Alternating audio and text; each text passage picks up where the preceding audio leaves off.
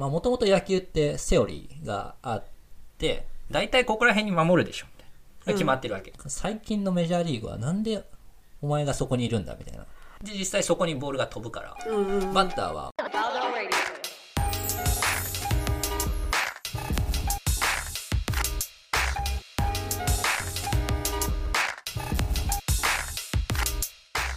こんにちはバーベルラジオの司会かなんです今日もこのポッドキャストを聞いていただいてありがとうございます。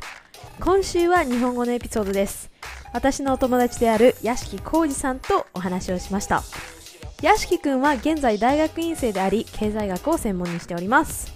経済学にもいろいろあると思うんですけど具体的にはスポーツアナリティクスという学問に興味を持っています。将来はですねスポーツにおける行動や結果を分析するスポーツデータアナリストを目指しているみたいです今までちょっとフィットネスを健康面で取り上げていましたがこういう経済的な見方も面白いと思ったのでお呼びさせていただきましたではインタビューいきましょう.はい。では、こんにちは。今日は横浜市立大学大学院経済学を研究している屋敷浩二さんにお越しいただきました。で、屋敷さんは2019年日本統計学会スポーツデータ解析コンペティション最優秀賞ということですね。今日はよろしくお願いします。よろしくお願いします。ありがとうございます。屋敷くんとは4年間同じ大学に通っているのに卒業後に会うっていう面白い出会いだったよね、本当に。はい。うん。で、えっ、と、今から、えっ、と、2年前なのかな ?2018 年に卒業したと思うんですけど、その後、就職されてるんですよね。はいえっ、と、そこからどういうふうに大学院に入ったのかっていうのをちょっとお話ししてもらいたいんですけど、お願いします。紹介してもらったように、えっと、2018年の3月に大学を普通に卒業してで普通にみんなと一緒に就職活動してたので、えっと、内定もらってた会社ですね、えっと、不動産の営業の会社に就職して1年働いたんですけどまあどんぐらいかな？冬秋ぐらいからやっぱやめようかなみたいな。思ってそうでででなんでやめようかって思ったのはやっぱりこう自分が思い描いたってたうん。こう社会人よりもなんか思ったより楽しくなくて。ああ、どういうところが楽しくなかっうーんやっぱりねなんか夢中になれないっていうか。こうすごい受け身になってたんですよね。要はこう仕事これやれって言われなきゃやらないとか。ああ、なるほど。うん、。そう自分からこうやって工夫してやってみようとかなんか朝起きて今日はこれしてみようみたいな気持ちに全然ならなくて、うん。でまあそんな気持ちになったことは人生でもあんまりなかったのであこれってあんまり楽しくないなみたいなのは感じてて。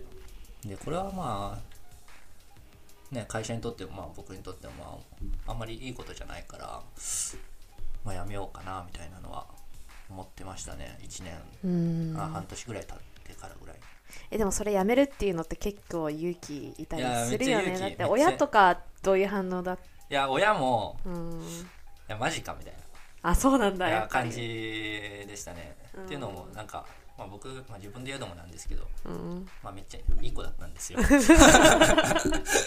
ちゃいい子で、ね今そううんでこう親とか先生のこう言われるようにこうちゃんとちゃんとやってきた、育ち奈良だったんだよね。あ奈良、うん。奈良奈良県でね。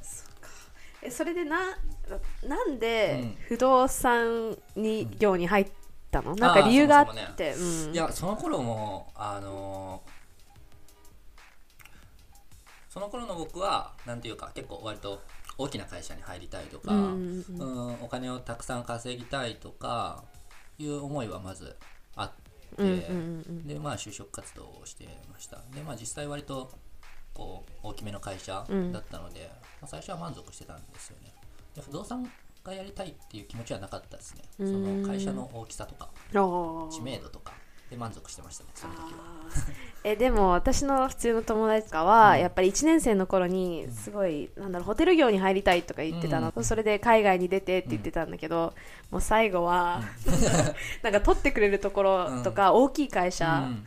に入れればいいっていう感じでなんかうん。目標が結構変わってきてるなって私もうん、ね、一緒に大学行ってて感じたんですけどそうん、で、えっ、とどなんで大学院に入ったのかっああ、うん。そうですね、まあ、最初はこう会社を辞めたいってなってで、直接そのまま大学院っていうこう思考にはならなかったんですね、で最初はね僕もそのなんか海外を旅してみたいとか思ったりして。そう。でなんかいろいろ調べたりしたら、まあ、ワーキングホリデーっていうのがあったりとか、あるね。うん。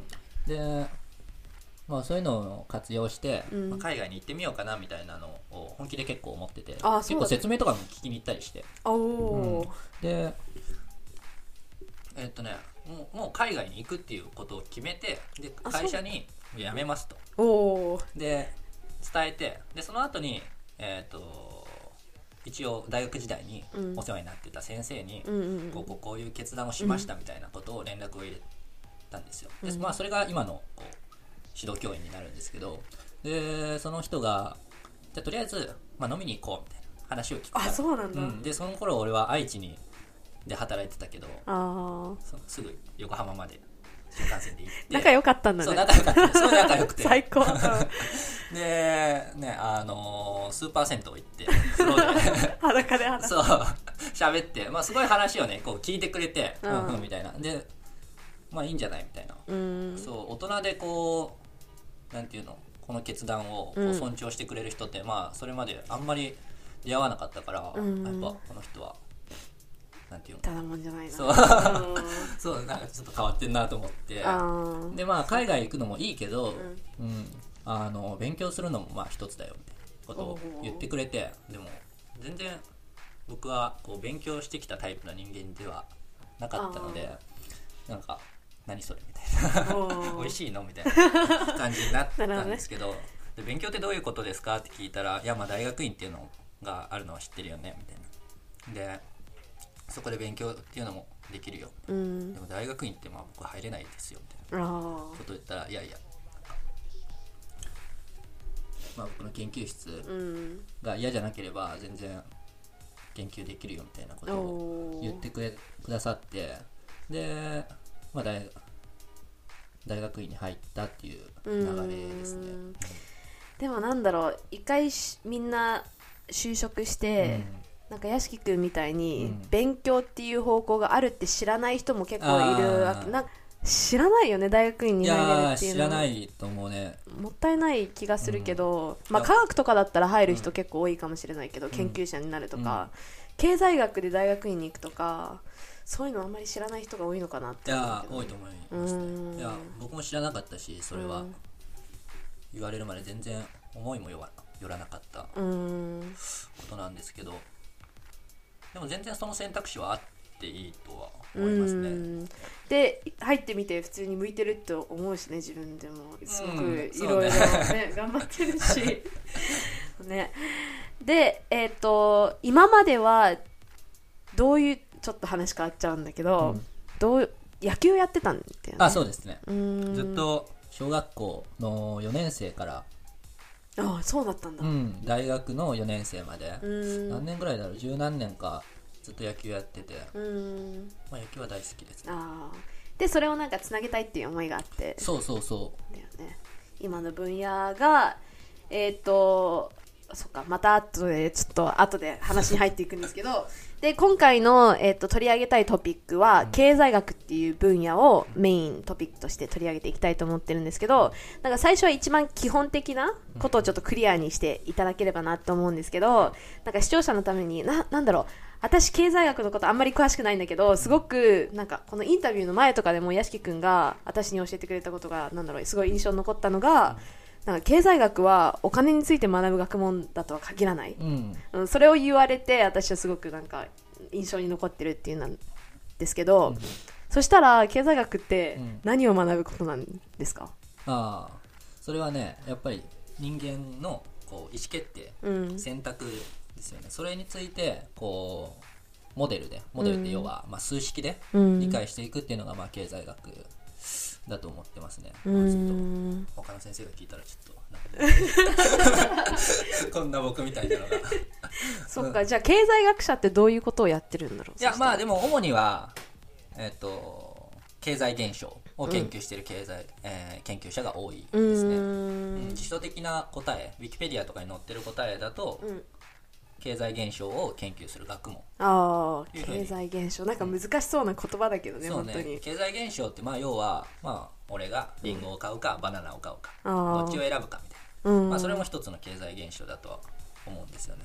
で、なんで人間の意思決定を学ぶ学問？うん。なのに、なんでそんなお金のことばっかりやってんの、うん。っていうのは多分疑問だと思うんですけど、やっぱり、えっと、まず経済学って学問だから、んこう数字で分析できないといけないわけですよ。で、それを分析するためには、やっぱり人間の意思決定というのをこう数字で見ないといけない。なるほどっていうことが出てきてでそれに関してはお金っていうのはもうすごい便利確かになものだしやっぱり今のなんていうんですか世の中の大きなこう役割を担ってるので分析する価値もあるし、えー貢献も大きいから、うん。あーやっぱりお金に関してうん。研究している経済学者っていうのは非常に多いし、まあ、ほとんどそうですね。うん。あでもお金だけじゃないっていうわけだよねそうそうそうしお金に限る必要は必ずしもお金である必要はあー。なくて。人間の行動を数字で見るみたいそうそうそうことができれば、うん。こう経済学の枠組み、ん。フレームワークを使ってこう分析できたりはします。なるほどね、でなんかそのちょっとインタビュー前にまた戻っちゃうんだけどでちょっと取り上げてくれたキーワード、ん。えっ、と因果関係と相関関係うん。のことについてちょっとこれはあれだよね。経済学のベースでもあるわけでしょ。そうそこをちょっとあの説明してほしいんだけどその2つの違いって因果関係、英語で言うと causation、うん。で相関関係 correlation、うん。その2つの違いってすごく大事だと思うんですけど、ちょっと説明してもらっても。ああそうですね。じゃあまずなんか相関関係因果因果関係。うん。ななんとなく聞いたことはあうるようななんとなくうん、うん。気がすると思うんですけど、まあ、端的に言うとなんか何かが例えば A が高い時 B も高い。うんうんこれをまあ相関関係ってうん。言います。で A を高くすると B も高くなるっていうのが因果関係、なるほど。因果関係はじゃあなんか直接的に関わってる。何かの理由で何かが起きるみたいそうそうそう。だでから、うん。A を操作することでうん。B も動くってないうのが、ああー因果関係。ーでも相関関係は別に直接関わってなくても同じタイミングで上がるみたいな。そうそうそうっていうのがあって、まあ、分かりやすい例で言うと,、うん。とまあ、血圧と年収の話があって、血圧が高い人は年収が高いっていうのはまあデータで分かってるんですよ、で、まあ、それを聞いてまあ僕は、まあ、僕らはうん何をするかというと。まあ多分塩辛いものばっかり食うんですよね。でも、うん。年収って別に塩辛いもの食っても上がらないし、ん。あれみたいなことになっちゃうんですようん。関係ない。うねんで実はなんでこう血圧が高い人が年収が高いかっていうと、うん。まあ、裏にはこう因果関係としてこの年齢っていうのが隠れてるからなんですよ。うん。っていうのも要は年齢が上がればまあ血圧も上がるし、うん。で年齢が上がれば特に日本の場合だとこう年収も上がっていく、ね。だからあの血圧と、えー年収にはこう相関関係が見えてくる。それってでもなんかちょっと怖いっていうか、なんかそこの2つ因果関係と相関関係をうん。すごくきっぱりと見極めることってすごい大事じゃないのかなって思う。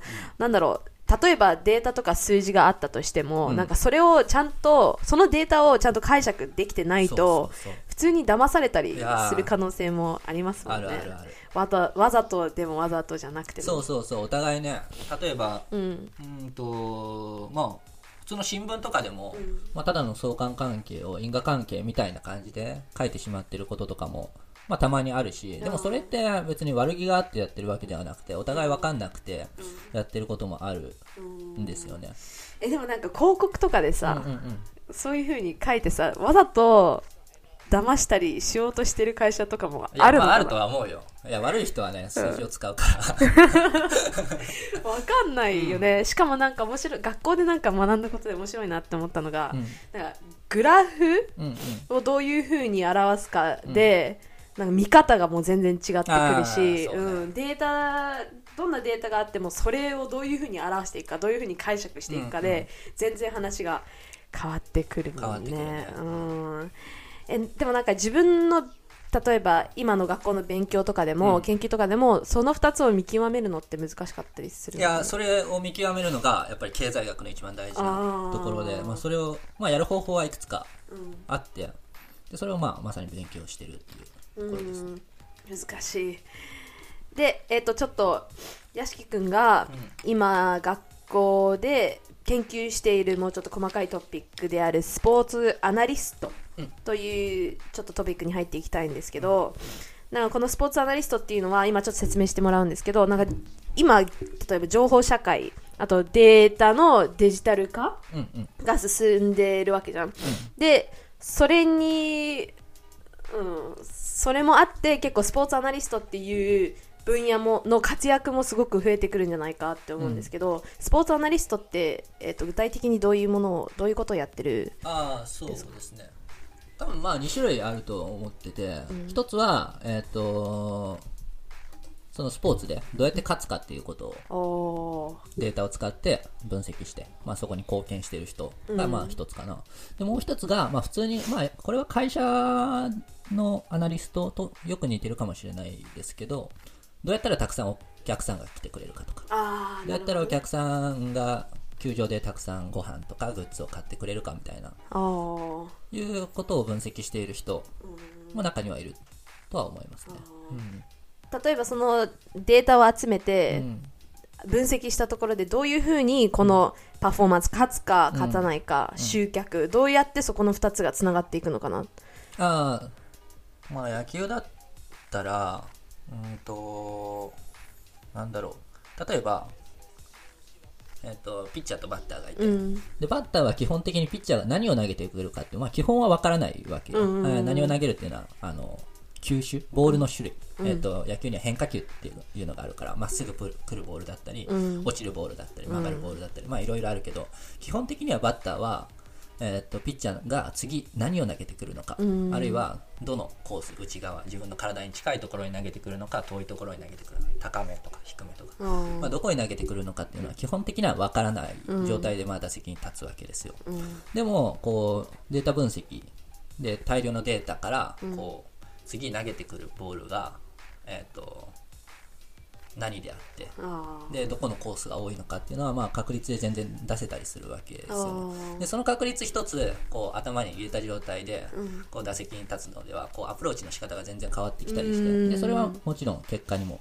影響するはずで。あーなるほどね。私がもう一つ聞いたのはバスケ NBA でのシュート、うんうん。あのツーポイントシュートか、スリーポイントシュートのこの10年間のデータを見ていくと、スリーポイントシュートが思いっきり増えてるそうんだよね。ねそうですそうです。それのことってわ分かるうん。えっとねあれに関してはもともとなんかバスケットボールって結構特殊なルールだと思ってて、っていうのもなんかあのスリーポイントシュートのラインがある。うんうんうんあそこを1ミリでも入ったらうん。2点、あ2点だっけ？似てる2点でで1ミリでも出たらうん。3点みたいな、あででそのゴールの真下あうん。から打ってもまた2点、2点うん。うんそう。っていうことでなんていうのかな。あの線の影響うん。をがもうものすごくでかいわけ。なるほどね。めっちゃ変わるでしょあの線1個で、うん。だだったらこう線を1ミリ中に踏み込んだところで打つ意味ってぜ全然ないわけで。確かに。だったらこ思いっきりし、うう、うん中のうん。ゴールの真下で打つか、あるいはもう一歩下がって後ろで打つかみたいな。だからなんか NBA の、えー、とゴール、あシュートかっていうのはゴールの真下かスリーポイントの少し外側うん。のところにもう集中してるっていうのがそうなんだ。別にそれはでもデータがかかってるわけじゃないんだ。あでもねだから前まではやっぱデータがないから分かんなかったんだよね、ああーの要はそうしたらいいっていうのが、うーん。なんとなくみんな頭では分かってるけどこう打ちたいところで打打つのが一番いいでしょみたいなあ考えがあったけどいやそうじゃなくてえっ、と打つんだったらこの場所で打つのが一番、うん、得点のうん。期待値高くなるっていうのが、まあ、データ分析で分かったんだろうね。なるほどね。えでもなんかそのチームで、うん絶対最近はデータアナリストっていうのがついてるんでしょ、うんスポーツアナリストっていうのが、うん野球のチームとかもバスケのチームとかも全部、うん、アメリカは特にそうだと。ああ、なるほどね。そっか。結構大事。じゃあ逆にあんまり、うん。なんだなんだろうデータをちゃんと使えてないうん。チームとかってやっぱり不利なんていやーやっぱり不利だとは思う。もうちょっと具体的に例えばどういう他にどういうところで活躍してるのかな？なんかスポーツの現場でどういうふうにデータが使われてる、うん、例えば、なんだろう。野球でもいいし、うんうん。カーリングうん、でも結構使われてるって聞いたことはある気がする、へーあそうなんだ、うん。やっぱり、あのーカーリングとかも使われそうだね、うん。っていうのもやっぱり分析するにはこうデータを取る必要があうん。るんだよね、データがなければ分析もできないから、うん。で野球とかってこう一球一球こう、うん。プレーが止まる。かる、ピッチャーが投げてプレーが始まるし、うん。でキャッチャーが取ったらまあ一旦プレーストップして、うんうん。でまたピッチャーが投げる。うん。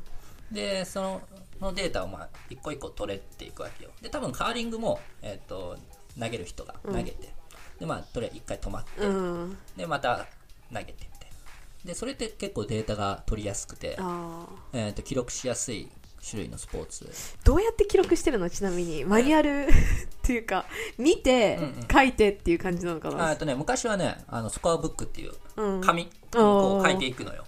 でも今はパソコンで、うん。あの入力していくのが多いかああとは思うそっかでその、うん。逆にサッカーとかねうん。バスケってこうずっとずっと動いてるでしょ、そうね。ああいうのって本当にデータが取りにくくて今でも、うーん本当に最先端の、うん。えー、とチーム要は NBA とかうん。のトップ級のチームじゃないと、なかなかデータ分析っていうのは難しいかなとは思う。あー。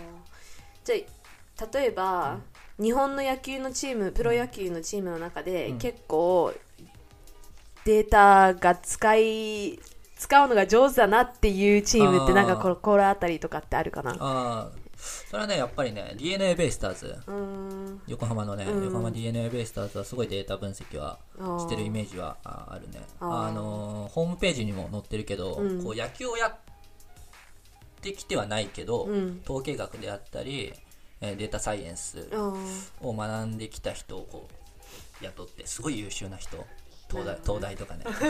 人を雇って、で分析をしてもらったりしてるみたいで。うん、あのチームはすごいなとあーそうなんだ、うん。えだでもなんかたパフォーマンスだけじゃなくてさ、うん。例えば怪我とかも全部データで取ったりしてるところもあるんでしょ？ね。例えば、この時期だと、うん。怪我のリスクが高いから休ませたりとか聞いたことあるけど、うん。いろんな面でこのデータアナリストっていうのは活躍してるのかなとうん、多分ね、そのどうやって勝つかっていうところだけじゃなくて、その選手の体調管理、フィジカルの部分でも絶対活躍してて、うん。まあちょっとここは、まあ詳しくは分かんないけど、うん多分、えっ、と、メジャーリーグの選手だったら、毎朝血液取って調べるっていう選手もいるし、あー。あと血圧とかあーをもうずっと記録して、うん。でそのアナリストに投げてるみたいな選手もいるって聞いたことはあるからー。まあ、どうやって勝つかっていう部分以外にも選手の体にもねアプローチしてる人は、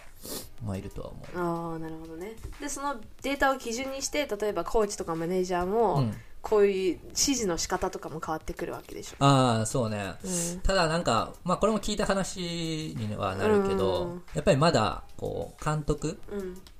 とこうアナリストのこう力関係っていうのが、あーこうはっきりしててやっぱり監督の言うことがやっぱ絶対みたいでそうだよね、だって監督の仕事ってなくなっいやまあそう。そうそうそう。データが全部やってくれたら、うん。あそういうふうに考えてなかったな。そう。で結構アメリカとかだと、うん。そのアナリストの、えーパワーっていうのがこうどんどんどんどん上がってきてて、うんうんあー結構ねそのアナリストの影響力っていうのが実際の現場にもこうあ影響が出てくるうん。ことが多いみたいだけど、まだまだ日本はこうなんかいろいろ苦労してるみたいなあそうなんだ。話は、うんアナリストの人はね。えー、でも日本でもなんか結構優秀なイメージがあるけどねそういうデータ分析とか。まだまだまだああそうなんだ。思いますなるほどね。えじゃあちょっとなんだろう。例えばスポーツが行われている国とかによってうん。例えば文化とうんかうん。習慣とか価値観とか宗教とか金銭的な要素とかも全部変わってくるわけじゃん、うん分析の仕方って国によって変わってくる？ああどうだろうねそれは。でもうんでも分析っていうのもまあその要は基礎となる部分っていうのはまあ多分一つの学問があるわけで、で要は経済学であるったり、まあ、統計学であったり、で別に学問っていうのは国によって変わったりは別にしないからあ分析の仕方っていうのはあんまり変わらないんじゃないかなとは思うけどただそれの利用の仕方っていうのは国によっては変わるかなとあなるほどね。ああなるほど。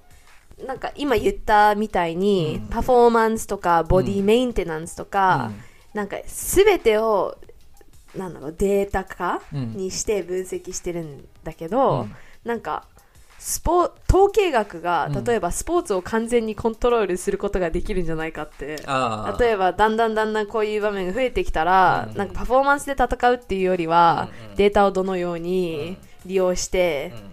どのように効率的にゲームを試合を行えるかっていうので戦うんじゃないのかってちょっと気になるんだけど、そね。その例えばでもやっぱり人間的な要素が入ってくるわけだから、うん。そこのデータっていうのは限界があったりするのかな？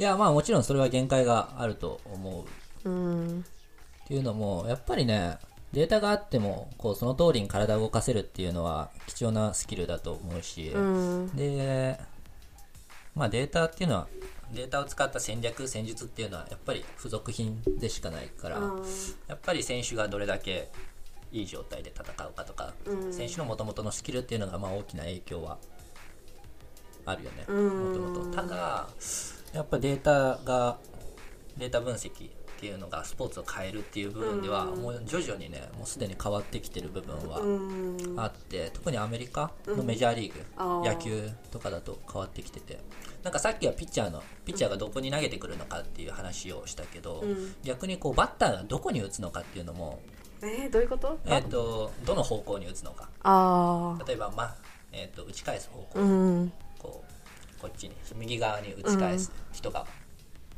えー打ち返すことが多い人なのかうんま、っすぐ打ち返す人が多い。あ打ち返すことが多いのかとか。あこの選手はこっちに打ってくるとか？そうそうそうそう。もうデータ取られてああそうで全部確率で出るわけよ。だったらさなんかそれが分かってるならその確率の多いところにうん。選手を守らせた方うんうんうんがいいわけ、うん。で選手の守る位置ってもともと野球ってセオリーがあって大体ここら辺に守るでしょ決まってるわけ、うんうんファーストセカンドうん。ショートとか名前がついててね、うん。で大体ここに守るっていうのは決まってるけど最近のメジャーリーグはなんでお前がそこにいるんだみたいな。全然違うところに守ってる人がいたりして。おおでで実際そこにボールが飛ぶから、ーうんうん。バッターはこう低いボール低い打球うん。を打つと不利になるよねそりゃうんうん取られる、取られるから、うんうんじゃあバッターはどうするかっていうとどうしたら打ち取られないか考えるとやっぱりホームランを打つしかないってなってくるんですよ。ホームランは別に誰にも取られないから、うん。そうでホームランを打とうってなるとやっぱ三振することが増える。うん。じゃあホームランか三振か。先の先を読んでるね本当にね。ホームランか三振かみたいな。うん。うんそういう野球になってくるんですよ。でまあ野球の醍醐味といえば醍醐味なんですけどこうもっとコアな野球ファンはこう緻密な、ね作戦とかシングルヒットでつないで、えー得点するところが見たいみたいなファンにとってはこう最近の野球はあんまり面白くないなるほどね。ことに思ってる人もまあ中にはいますね。あなんで面白くないんだろう。うん。人間的なプレーを見れないから。そうね。やっぱりこうなんて言うんだろう。内野手の華麗な守備とか。あとはあーヒットをいくつも積み重ねて得点することとか。そういうところにこう魅力を感じてるファンっていうのはたくさんいるから、うん。そういう人たちにとっては三振するかホームラン打つかみたいなこう大胆だけど少し大雑把な野球っていうのは、まあ、あんまり魅力に感じない人うん。まあもしかしたらいるかもしれないなるほどね。え屋敷君はなんか個人的にうん。なんか野球の試合とか見てると、うん。そっちに目いっちゃうとかあるのかな。ああその大胆なプレー、うん。あこいつなんでここに絶対こういう要素がかかってるなとか。そうね。うんまあ確かにあるね。確かにある。ちなみに、うんなんで、うん。屋敷くんがうん。この分野に進みたいって思ったのかな、ああっていうのはスポーツ。スポーツ。を分析するっていう。やる側じゃなくて。ああなるほどね。見て、うん。絶対でも選手になりたかったとかってある？選手になりたかったよ。でもなんで見る側でたうん。しかも結構ねコンピューターとか数字で戦うみたいな、うん。そっち側に進む進んだのかなって気になるんだけど私は。うーんとねまあ俺もねやっぱプロ野球選手になりたかったよそりゃ。なりたかったけどまあ無理だなって思ったいつだっただろうね。中学校生ぐらいの時 思って。早いね。もういやもうめっちゃうまいやつとかがいてあー。あーこれは無理だみたいな。でその頃から、まあ、プロ野球選手っていう目標から、うん。甲子園に行きたいみたいな目標にあーなるほどね。こう下がって。でも高校入ったら、うん。いやまずはレギュラーになる。こうこうだんだん下がって下がってきたのあって、まあ、うん。プロ野球選手っていう夢は、まあ、とっくにもうないけどやっぱり野球特にプロ野球っていうのはすごい夢があるし、憧れは今でも持ち続けてて。まあそれを押し殺して俺は就職活動をしたわけよ。押し殺してっていうかねもうとっくに消えてたねそんな選択肢は。ただやっぱり 会社入って、もう自分何したいんだろうみたいな、もう一回考え直したらやっぱ野球好きだなってあ一番ざわざわまだもやもやするわけでしょ？で、えっと屋敷くんは学校で論文書いたんだよね、そあーそう。そのことについてちょっとお話を聞きたいんですけど、うんうん。えっと具体的に最初にどのようなどのやのど何を調べようとしてたのかから入ろうかな。ああ。うん、あれだよね。あの損失回避とうん。打率そうですね。の因果関係ああ因果関係までは識別できてません。についてちょっと調べてたんだよそうそうそうそう。ねそれについてちょっと何を詳しく調べたかっていうのをちょっと教えてそうくれます。かですねえーっとまあこれを説明するにはもうちょっと経済学についてお伝えする必要があるんですけど、はい。経済学ってその前提として、うんうんこう人間はこう合理的に常に行動するだろうみたいうんうんうん。な、うん、合理的過程を置いて分析するんですよ。要は合理的っていうのは自分の効用うんで、えーっと英語で言うとユーティユーティリティ、うん。うん。を最大化するためするような行動を常に取るだろう。あって考えられてるんですよ。でそれの過程のもとでこうモデルを組んだりするんですけど、うん。でも僕らって全然こう効用を最大化するような行動を取ってない場面がああるおっていうのも例えばなんだろう食べ過ぎて太って後悔するとか。なるほど。全然効用を最大化できてない、うんうん、うん、あとは確かに。えでもさえー、食べ食べたいっていうのはでも、うん。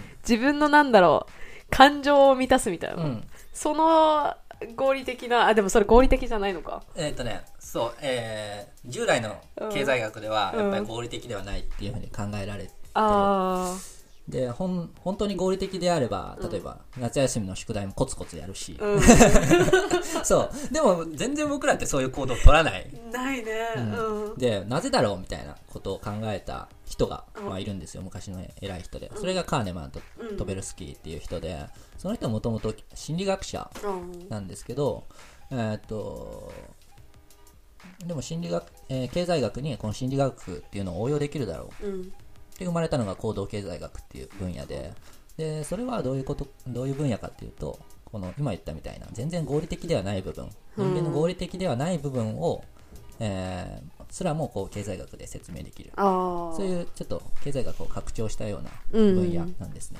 でそので僕が見たかったのはプロ野球選手っていうのも、うん。うんと従来の経済学ではこう合理的ではないようなあ行行動をまあ取ってるんじゃないかみたなないるほど。のが思っていてそれが打率打率。なんですよ。で打率って、まあうん。えっと、ヒットを打つ確率うん。なんですけど、こうシーズン中143試合ぐらいあるんですけど野球って、でその間にこう、まあ、それはヒットの打つ確率だから、こう変動していくわけ、でやっぱり3割を超えるとかなりのトップ級の選手。でイチローでもうん、3割5分とか。そのぐらいの打率だったりして本当3割超えるとすごい選手っていう風に言われてます。で、まあ、これは日本でもアメリカでも3割3割っていうのはすごい言われてるんうーん。でも別に打率が2割9分9厘、うん。0.299と0.300って、うん別に大きな意味の違いは。え収入とかかかったりはしてないの？あこれはいいすごいいい質ごめんごめん。これいい質問。この収入についてはねちょっと僕もねきちんと、あの考慮してやってるので後でちょっと説明してはいはいこれは。いやすごいいい質問で、うん。そうで0.299と0.300って別に大きな意味の違いはない、うん。うん、例えばそのカナンがやってる、えっと、ウェイトリフティングだったらこう体重の制限があるよね、えっとカナンは52キロ。52キロ。そう。だったら52キロには大きな意味があるよね、うん。多分1グラムでも超えるとアウト。失格。うん。失格。でも、えっと1グラム下だったらセーフ、うん。大きな意味があるから、えーやっぱりそれには52キロにこだわってそれは行動は変わってくるよね、うん。でも打率って別に3割超えたからあー。2割9分だからこう試合に出れないとか、っていうのは関わっては来ない。なんか社会的な価値観っていう。そうね。うん。社会的な価値観っていうところには、うん。あー影響する。ただ別にそれにこう、自分の行動をそれによって変化させるっていうのは合理的ではないとされているわけ、従来の経済学では、ででも合理的ではない行動うん。を、まあ、してるんじゃないかって俺はうっすら思ってたの。っていうのもまあ俺も野球やってたからさ、うん。やっぱり3割ちょっとでも超えたら気持ちよかったりする、うん。からあーそのために少し行動を変化させる。無意識にっていうのがあるんじゃないかって思って調べたわけ。だから、まあ、結論としてはまああったと。いうことで。でどういう行動のけ変え方があったかうんっていうとリスクの取り方が変わってたっていう話で、まあ、リスクの取り方ってどうやって測るんだっていうとこうバットを振る確率で測る測ったのよ。うん。要はなんかうんとバットを振ると、うん。まあ、ヒットを打てるかもしれない、うん。でもなんか誰かに取られるとアウトになるかもしれないっていう、結構リスクのある行動って考えることができて、うん。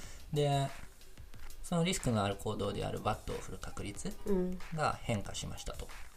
でどう変化したかっていうと、2割9分9厘の時の選手。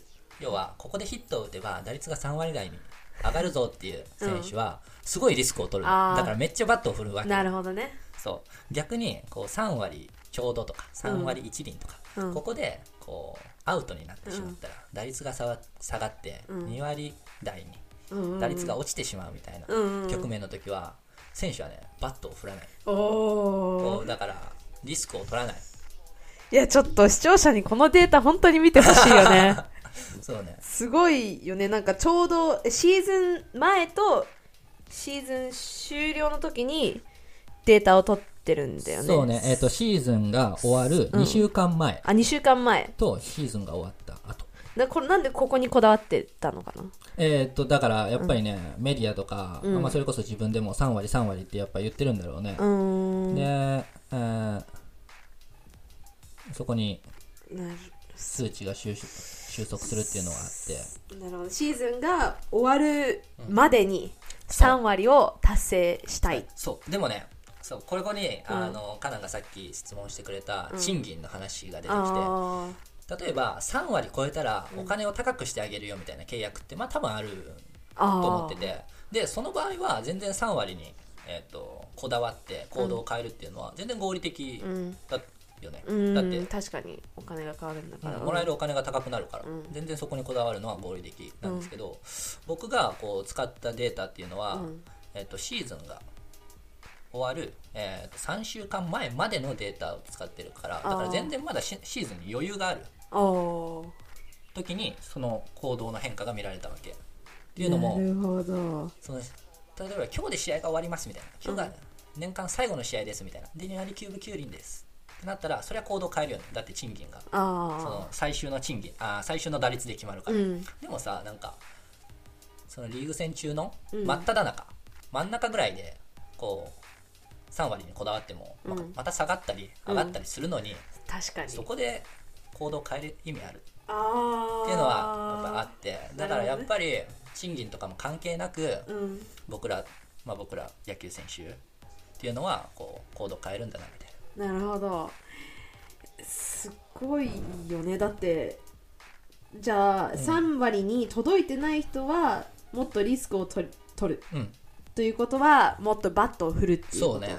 で3率を超えてる人たちは逆にリスクを取りたくないから、そう。振る回数をそ少なくするっていうことだよねそれってなんか論文にもちょっと出てきたんだけど、うん。えー、と損失回避っていう言葉うん。えーそれってどういう意味なんだっけ？う損失回避。あそうね。損失回避っていうのは、うん。同じ価値の変動うん。でもこう損失をすごい嫌う嫌がる。っていうのを損失回避って言ってて。要はうーんとなんかいい例があるかな。あーっとねえー、っとねあらなんかあれはそうかな。例えばコンビニでうん。暑い夏にアイスを買いました、うん。で食べてる途中に、そのアイスがコロって 床にポトンって落ちちゃって、それそのアイスクリーム食べれないっていうロスに対しては、すごいなんだろう。なんて言うんだろう。ロスを感じる？重く感じるけどうん。でも普通に食べちゃっててれば、もうなんだろうね。どうやって説明したらいいんだろう。あね。それでいこう。じゃあ、うん。アイスをうん。落としてしまいましたと、例えばなんかここれだけの量を落としてしまいました、でその時に減る自分の嬉しさうん。がなんかこれだけうん結構、うん。結構大きいと、うん。で逆に食べてる途中になんか俺もういらないからこれだけあげるよみたいな。もうちょっと食べてみたいな。で同じ量もらうと、うん。でその時の嬉しさの増え方っうんうんていうのは、あーその変動の幅でいうと落としてしまった時の変動の幅の方がむちゃくちゃでかい、まあまあそれはあの直感の通りなんですけどでも実際にそれと同じようなことがこう、まあ、いろんな現場で、まあ、僕の場合は野球で、うん。っていうのが起こっててでそれが行動を変化させてるみたいああそそれをその損失回避を今の論文にうん。はめ込むとどういうことになるのかな。あな、あそうですね、うん。例えばえっ、と要は3割うん。ちょうどうん。っていうのが今のアイスの話で言うと,、えっとまあ、アイスを食べてる状態ですと。うん。で、えーそこから2割9分2割台に落ちてしまった場合、うん。つまりアイスが起こってしまった場合っていうのはすごい、えっ、と嬉しさが減ってしまう。うん。ででそこからえっ、とアイスが追加的にもらう場合うん。つまり打率が3割うん。ちょうどから3割1厘にうん。増えた時、嬉しさっていうのはまあ増えるけど、うん。まあ、あんまり増えない、あってなった場合に、えっと選手はこう打率を増やそうとするのかアイスを増やそうとするのか、うん。あるいはアイスを落ちないようにするのか打率を落ちないようにするのかって考えると、うん。まあもちろん打率を落ちないようにする。それって全部無意識的に行ってることだよね。いや無意識だとは思います、この打率 3, 3割以上を、うん。なんだろういいこと。うん。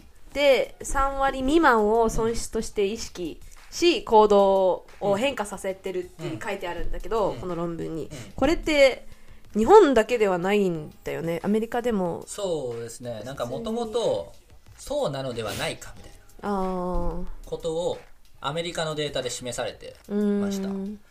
ででもそれってまあ、えー推測うんうんうん。の域を出なくて、っていうのもまあデータがあまり豊富じゃなかったからもしかしたら変化させてるかもみたいあなー。ところことをこう発表している論文がまあまずあって。で今回ちょっと幸運なことにすごいねうん。詳細なデータをいただくことができて、まあそれがその最初に紹介してくれたコンペティショうん。ンでなんだけどでこのデータを使ったらこれが本当かどうか。うん。推測の域をまあ脱することができると思ってまあ、実際に調べてみたっていうのが最初なんです。すごいデータの量だよね。1995年から2018年。そう。これすごいよね めっちゃ大変じゃないこれ。いやーめっちゃ大変だったよ。おー。でもこんだけ変わってるっていうことはね、あの3割の時ところだけ見れば分かるんですけどすごいもう思いっきり落ちてる、うん。で3割1分っていう。3割あえっとねその落ちてるところは2割9分9、あ2割9分そっか。それで隣か。そうさんその横。おー。が思いっきり上がってるっていうことねそう一番多いぐらい上がってるよね。うん、すごい本当に変化があるんだなって。すパッとわかる感じですね、うん、でこの例えば研究がうん。あのげなどうなんだろう。現実的に野球にどういうふうに役に立っていくのかな、それもねやっぱりえーっと大きな、うん。あー注目するポイントだとは思ってて、うん。要は勝つこととかにつながるの？あつながるとは思うよ。